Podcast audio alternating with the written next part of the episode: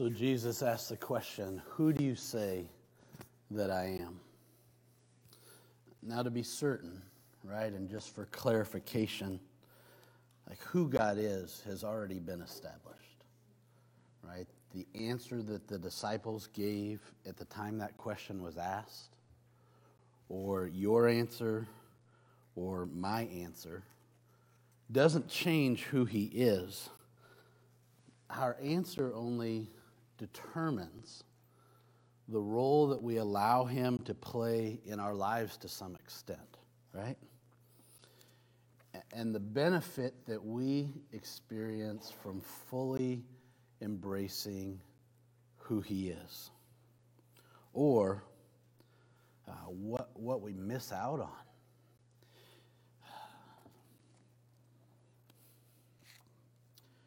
In life.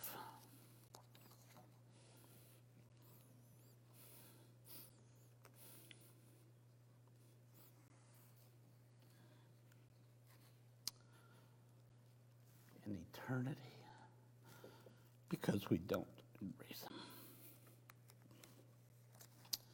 So I think the better way to ask that question might be like, who do you say that I am? Different emphasis. And that's really. Um,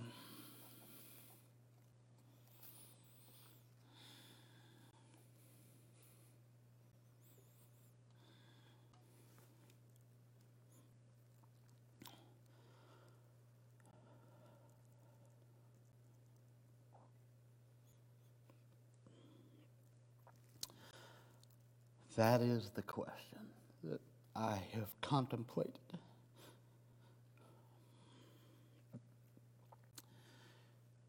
Every day for the last 31 days.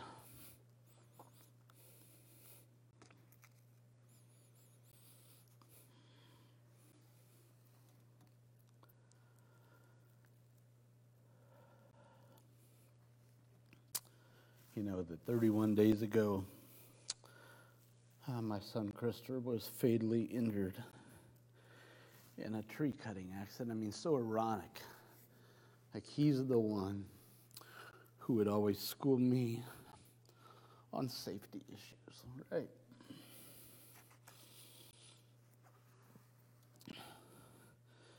Just a freak accident. Um, a rope snapped bringing the huge part of the tree. Just down on him.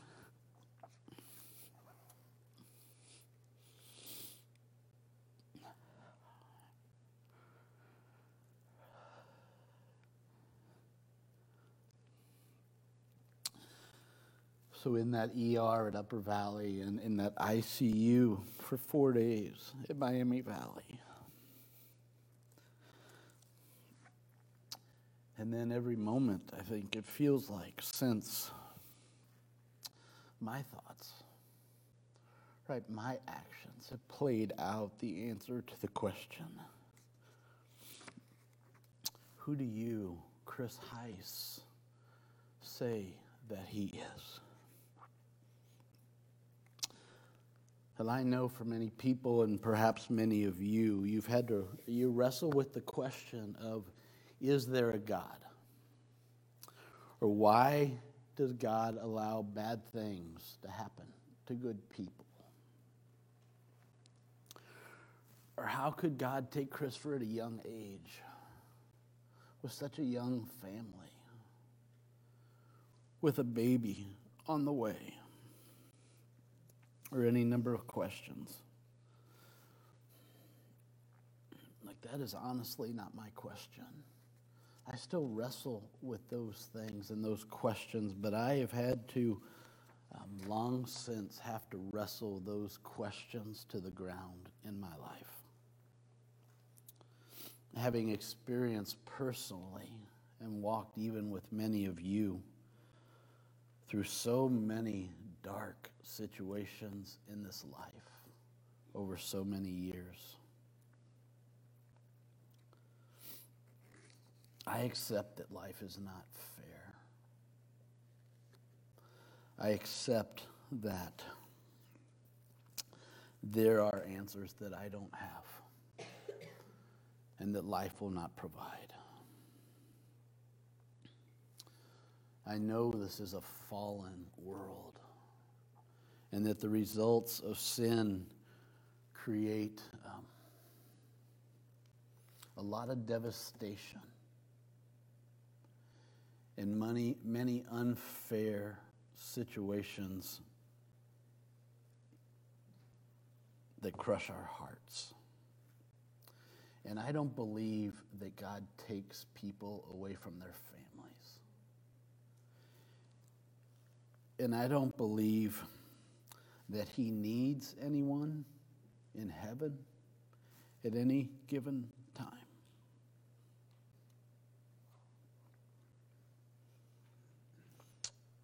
Or that a tragedy such as this is somehow a result of God's judgment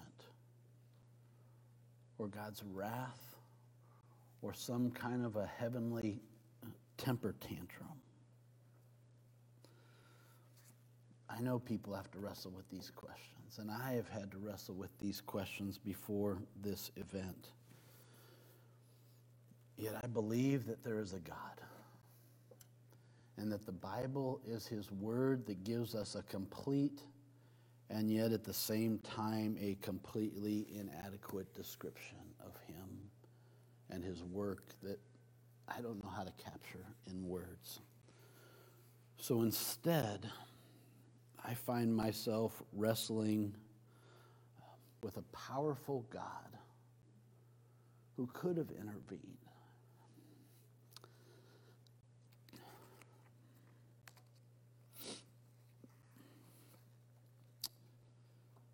Chose not to do it how I wanted him to.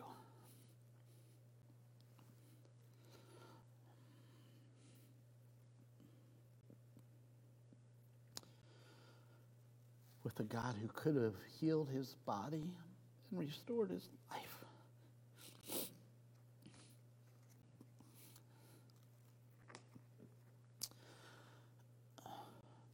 But didn't on this earth. With a God who created Christopher and loved him even before I knew him and knew of him.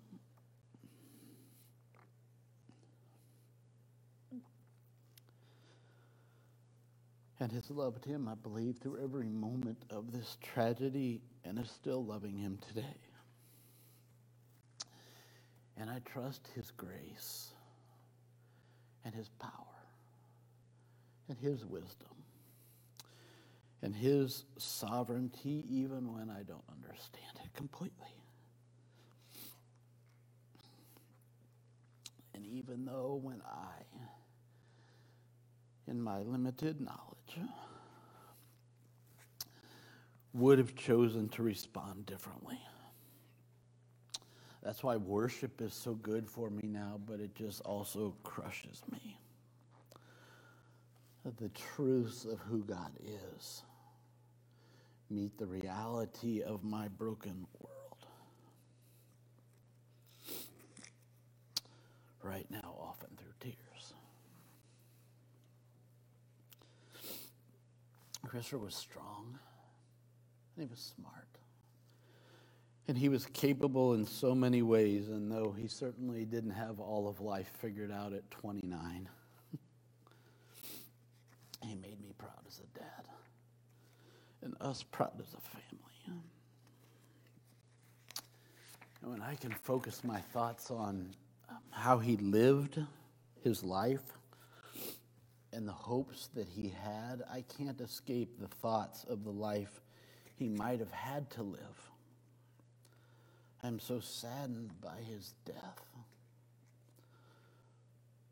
But I know he would not have wanted to live in any number of ways that could have become, become the result of his actually surviving this tragedy.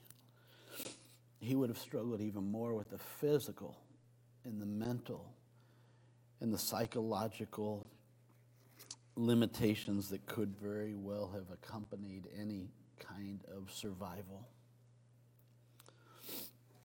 Well, I feel sad and I feel lonely.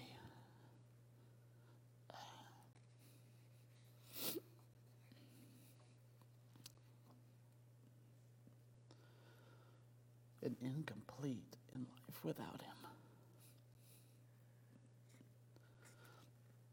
I trust a good and a powerful and a gracious God who was and continues to be capable of loving Chris in the best way. And my God and his God was his best loving Father. That's who I say he is. And Jesus is God's Son and our sacrifice is the one who has made not only life but eternal life possible for not only Christopher, but every one of us who choose to embrace him as Lord and as Savior, like Sean. Uh, and now, what, what do I say about all of you, right? God's people, our extended family, your words, your gifts, your prayers your food, your luminaries. And the display of God's love to us has literally given us strength for this journey. Right, our staff who's picked up all the pieces around here so I could just be a dad in grief. That was a true gift.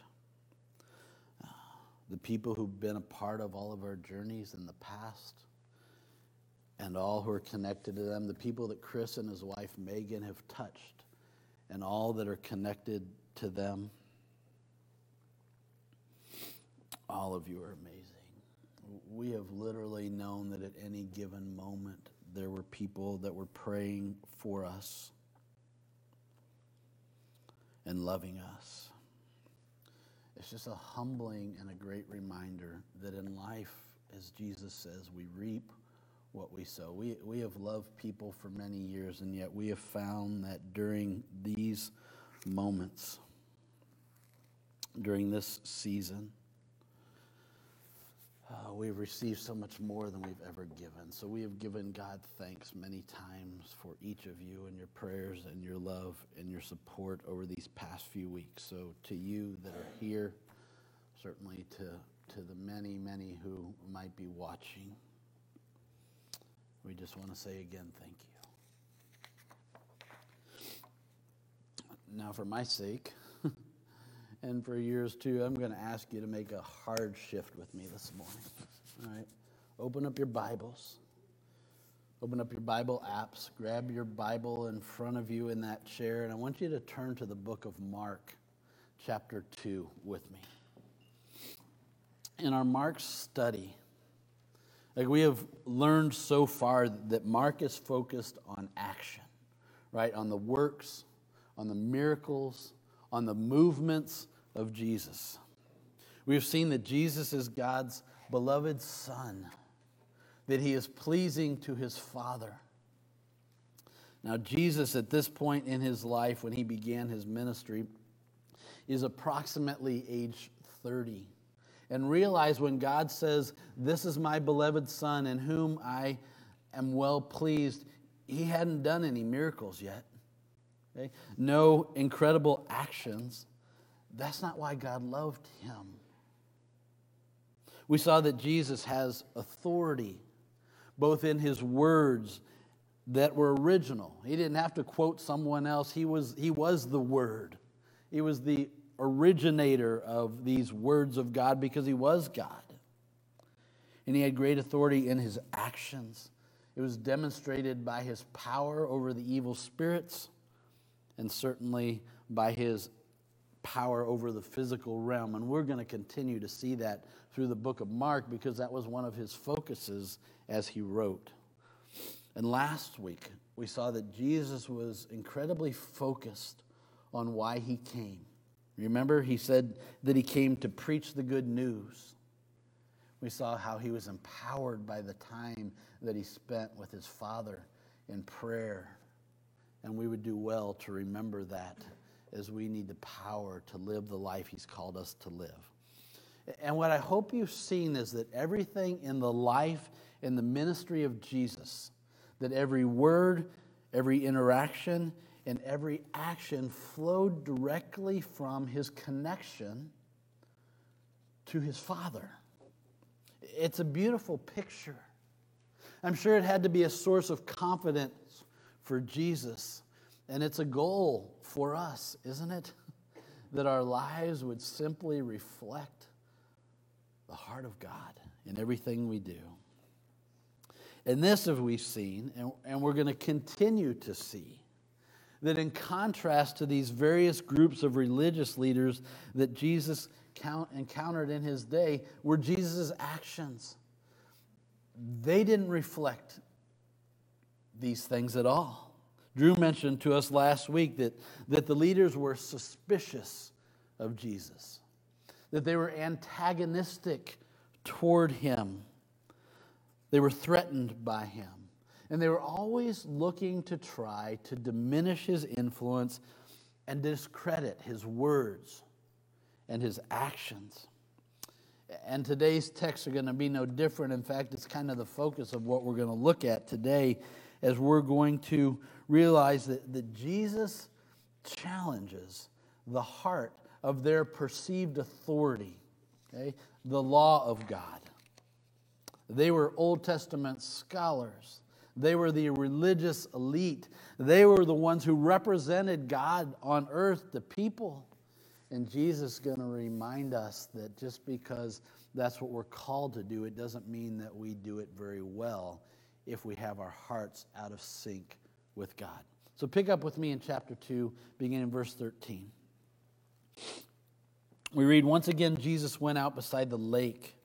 A huge crowd came to him, and he began to teach them. As he walked along, he saw Levi, son of Alphaeus, sitting at the tax collector's booth. Follow me, Jesus told him. And Levi got up and followed him. While Jesus was having dinner at Levi's house, many tax collectors and sinners were eating with him and his disciples, for there were many who followed him. Now, listen, tax collectors, as we've probably talked before, it's not a hard discovery to realize that, that they were considered traitors and thieves, not only because they collected taxes for the Romans, but because they added on to it money that they got for themselves. And they were considered unclean minimally because they mingled with Gentiles okay? and other low life sinners, if you would, who were not fit for association with God's people, according to the religious elite. In verse 16, it says, When the teachers of the law who were Pharisees, saw him eating with the sinners and the tax collectors. They asked his disciples, Why does he eat with tax collectors and sinners? let's be honest, I mean, some of these people lived immoral lives, right? But others, well, others were, they were just considered less than to the Pharisees simply because they didn't follow the strict laws of the Pharisees. Not the laws of God, but the additional laws of the Pharisees. And we're going to see throughout our text today that one problem was that to the Pharisees, they were the standard, not God. And that's where they messed so many different things up. How we need to be careful in our lives, in how we live and how we represent God to the world He has called us to, that we do not assume the role of God in this life. In verse 17, on hearing this, Jesus said to them, It is not the healthy who need a doctor, but the sick. I've not come to call the righteous, but sinners. And here we find an often unembraced reality inside the church and outside the church. Listen, we are all sick, we are all sinners. Paul says we've all sinned and, and come short of the glory of God. So we're all in need of his grace. The Pharisees thought the disconnect with God was in the sin of the quote sinners, the tax collectors, and the sinners. Jesus pointed out that the disconnected disconnect with God was in the reality that the Pharisees refused to embrace the reality of their own sin. Jesus would say, make sure you take a look at your own heart before you judge so harshly someone else's. Back in verse 18, a new dialogue. It says John's disciples and the Pharisees were fasting, and so some, some people came and asked Jesus, How is it that John's disciples and the disciples of the Pharisees are fasting, but yours are not? Jesus answered in verse 19, How can the guests of the bridegroom fast while he's with them? They cannot as long as they have him with them. Can you imagine going to a wedding, or in this day, skipping the wedding and going to the reception, which is the habit of many? and it's all decked out, and there's food, a nice spread, and there's drinks, and there's celebration all in the air. And someone gets up and says to the crowd or to the group, now, don't anybody celebrate. this isn't a, a time to rejoice. I mean, they just got married after all. Jesus said it'd be ludicrous. But the time will come, Jesus says in verse 20, when the bridegroom will be taken from them. And on that day they will fast. He says, No one sews a patch of unshrunk cloth in an old garment. Otherwise, the new piece will pull away from the old making the tear worse. And no one pours new wine, he says, into old wineskins. Otherwise, the wine will burst the skins. Then both the wine and the wineskins will be ruined. No, they pour new wine into new wineskins. Listen, like you can't simply add Jesus to your old life? Or even your old religion.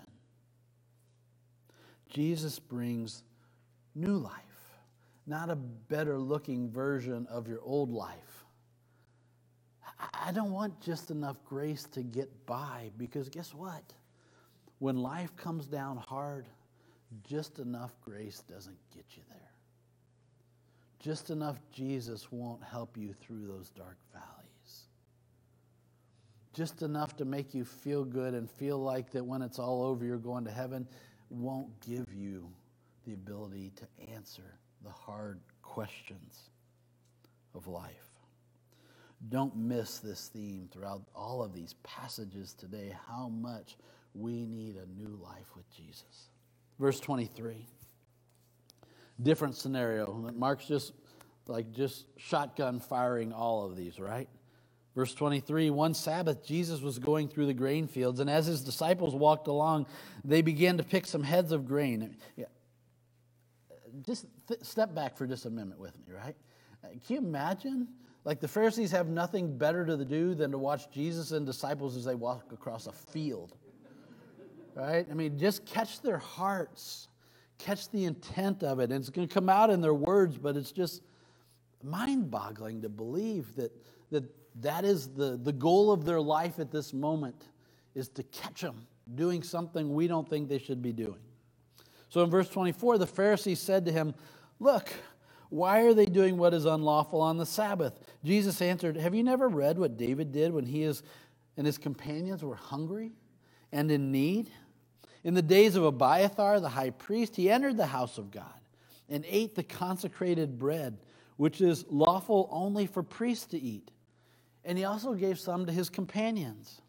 Now, when you read the story that Jesus mentions in 1 Samuel chapter 21, we usually just kind of excuse David's actions thinking that, that there was a great need there.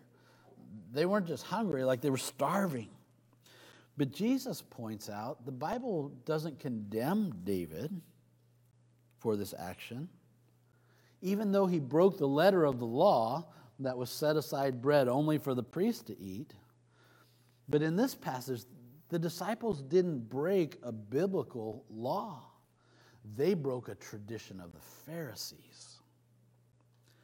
And unfortunately, in the minds of the religious leaders, that violation was even worse. So Jesus takes them instead to thoughts about the spirit of the law when he says in verse 27 the Sabbath was made for man, not man for the Sabbath. So the Son of Man is Lord even of the Sabbath. Now, listen, herein lies the difference between Scripture and man made rules. Don't miss this, right? God's principles are for the good of man, while man made rules become a burden to people. Jesus isn't rationalizing behavior, he's putting it in context and noting that there's a difference between the authority of Scripture and that of our traditions, whatever they might be. Now, listen, churches have gotten that wrong many times in history. Let's make sure that we are following and giving priority to God's word in our lives, not just how we think a person ought to live based on our thoughts or our judgments. And it only gets illustrated further in this one last passage as you turn to chapter 3 and pick up in verse 1. It's such a telltale section. It says, Another time, Jesus went into the synagogue. or we could read it that way. Either way is good. Gotta love the technology.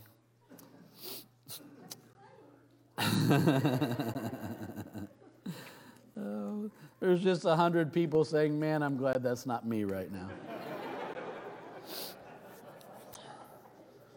so another time, Jesus went into a synagogue, and a man with a shriveled hand was there, it says. And some of them, think Pharisees again, some of them were looking for a reason to accuse Jesus. That's why they watched him walk through a field. So they watched him closely to see if he would heal on the Sabbath. Now come back with me here. All right? All is well. Think about this. You have the Son of God in your presence, the Creator of all things in your midst, the Waymaker, the miracle worker, the one who has authority right before your eyes. And all your heart wants to do is find fault. What a terrible way to live. Jesus said to the man in verse 3 with the shriveled hand, Stand up in front of everyone.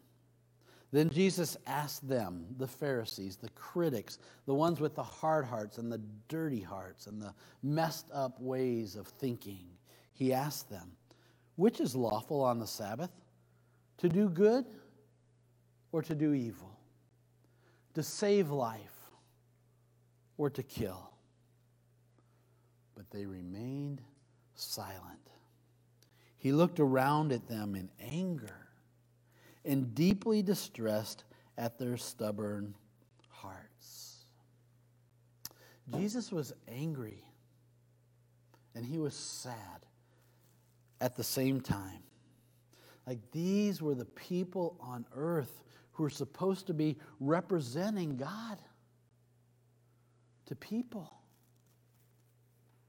They were supposed to be showing the world his Father, which, by the way, is exactly who we are today, right?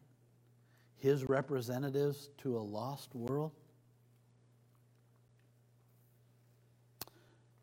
Their ears refused to listen, and their eyes refused to see the heart of God and the work of God unfolding right before them. Their need, make no mistake, their need was great, but their pride was even greater.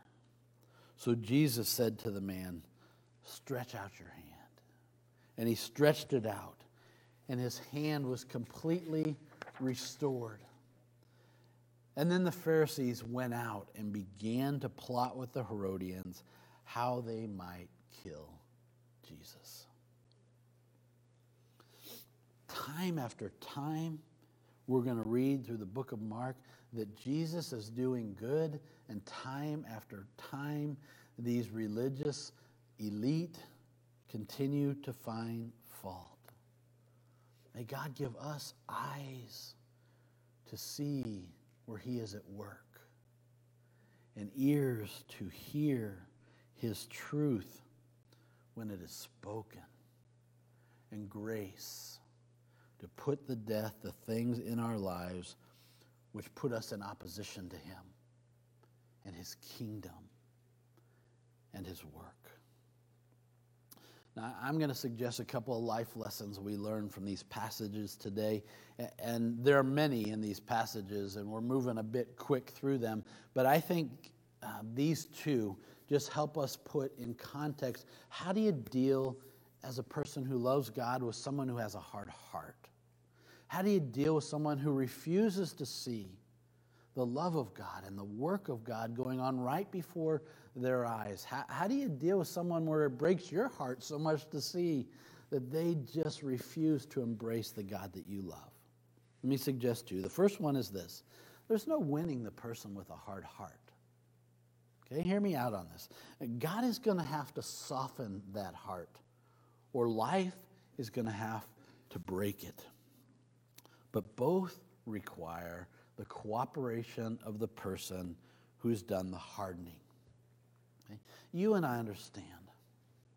Like life is hard.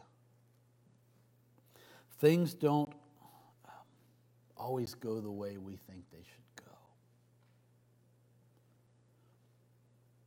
Understand that there have likely been people, maybe in your life, like the Pharisees, okay, or maybe churches who've been guilty of using the Word of God and maybe even God Himself to manipulate and to control. But understand with me, God is not the perpetrator just because His people do that. That's why we need, each need to meet God personally and not just through a relationship with someone who either is or, or claims to be a follower of Jesus. To know God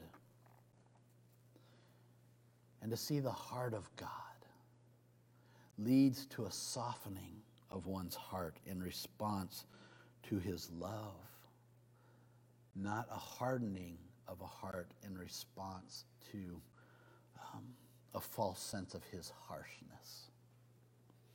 Now, we still love people who have hard hearts and still position ourselves and engage them in relationship, difficult as that may be. But we do so in hopes of being available to introduce them to God if and when their hardened hearts soften. This is part of earning the right to speak into people's lives and it's hard work. But it puts us in position to be not just the hands and feet, but the mouth and the heart of God to people when their hearts open up to Him. Okay? The second thing I want to remind us is this people, this would be you and I and everyone else, people find what they are looking for, whether it's a correct assessment or not. Okay?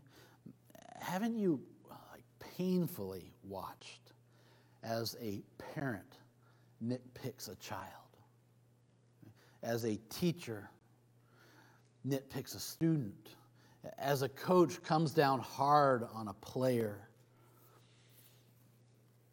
or even when a church leader maybe makes it seem impossible for a member of the church to do something right.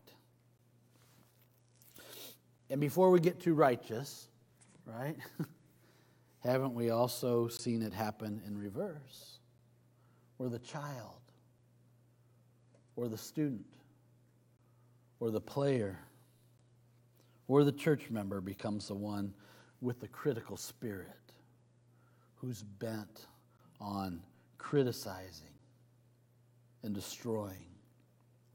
The Pharisees show us this in these passages. We see how they look for faults, how they try to set Jesus up for accusation. Mark chapter 2, verse 16 said, When the teachers of the law who were Pharisees saw him eating with sinners and tax collectors, their eyes were looking for it. See their hearts unveiled in their actions. Mark chapter 3, verse 2, where we read, Some of them were looking for a reason to accuse Jesus, so they watched him closely. Verse 4, another refusal to even answer a basic question, which is lawful to do on the Sabbath, to do good or to do evil, to save life or to kill. But they remained silent, it says they wouldn't see Jesus for who he was, the Son of God, because they refused to see it. And they remind us listen, you can look right, you can act right, you can preside, pre- present a right image, you can even do the right things, but still not be right with God. Now, you want to read more on this, another good passage, Mark chapter 7 the first 23 verses breaks this out even further. And Jesus talks about how good they look out on the inside, on the outside, but how dirty they really are on the inside. Listen, my friends. Life will bring you to your knees. Life's challenges will reveal to you if changes are need to be made. It's going to reveal to you and I the futility of our attempts to control it. Sometimes the emptiness of our hearts, the depth of your faith, whatever that is, the level of your doubt, the weight of your resistance to God's authority. And the result of these challenges it's going to clarify for us our willingness to let God come near to us and change us. They will show you the answer to the question who do you say that He is? Listen, we are all works in progress with so much to learn and so many changes needed to be made whole and to be made holy. And listen, when you find yourself out of sync with God, unable to get where you want to get spiritually at any given time,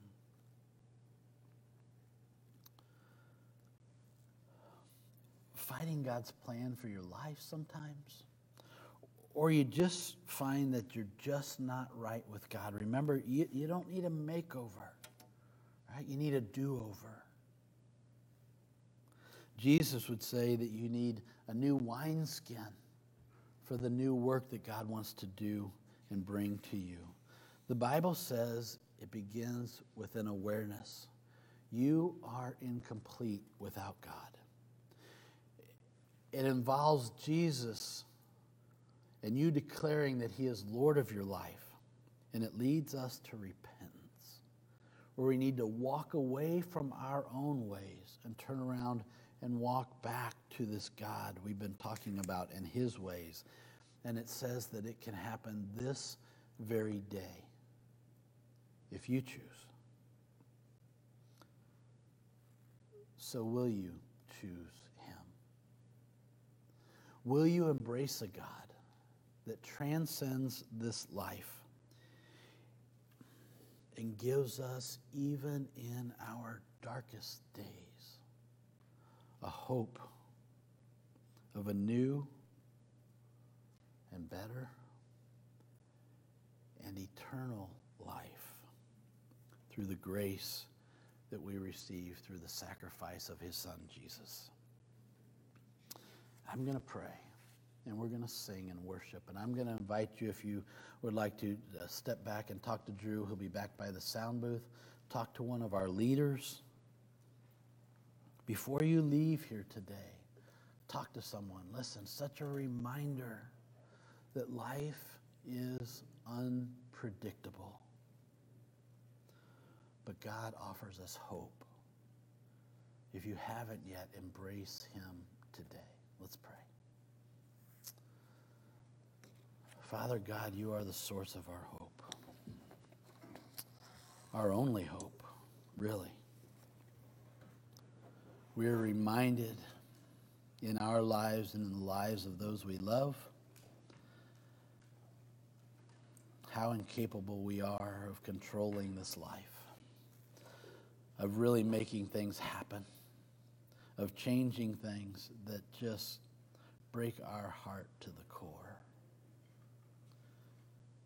And yet we are reminded that in you there is strength sufficient to walk through these valleys and hope for a life beyond this without all of these struggles and one that will last for eternity. So we embrace you for a life eternal, even as we walk with you through a life that is very difficult.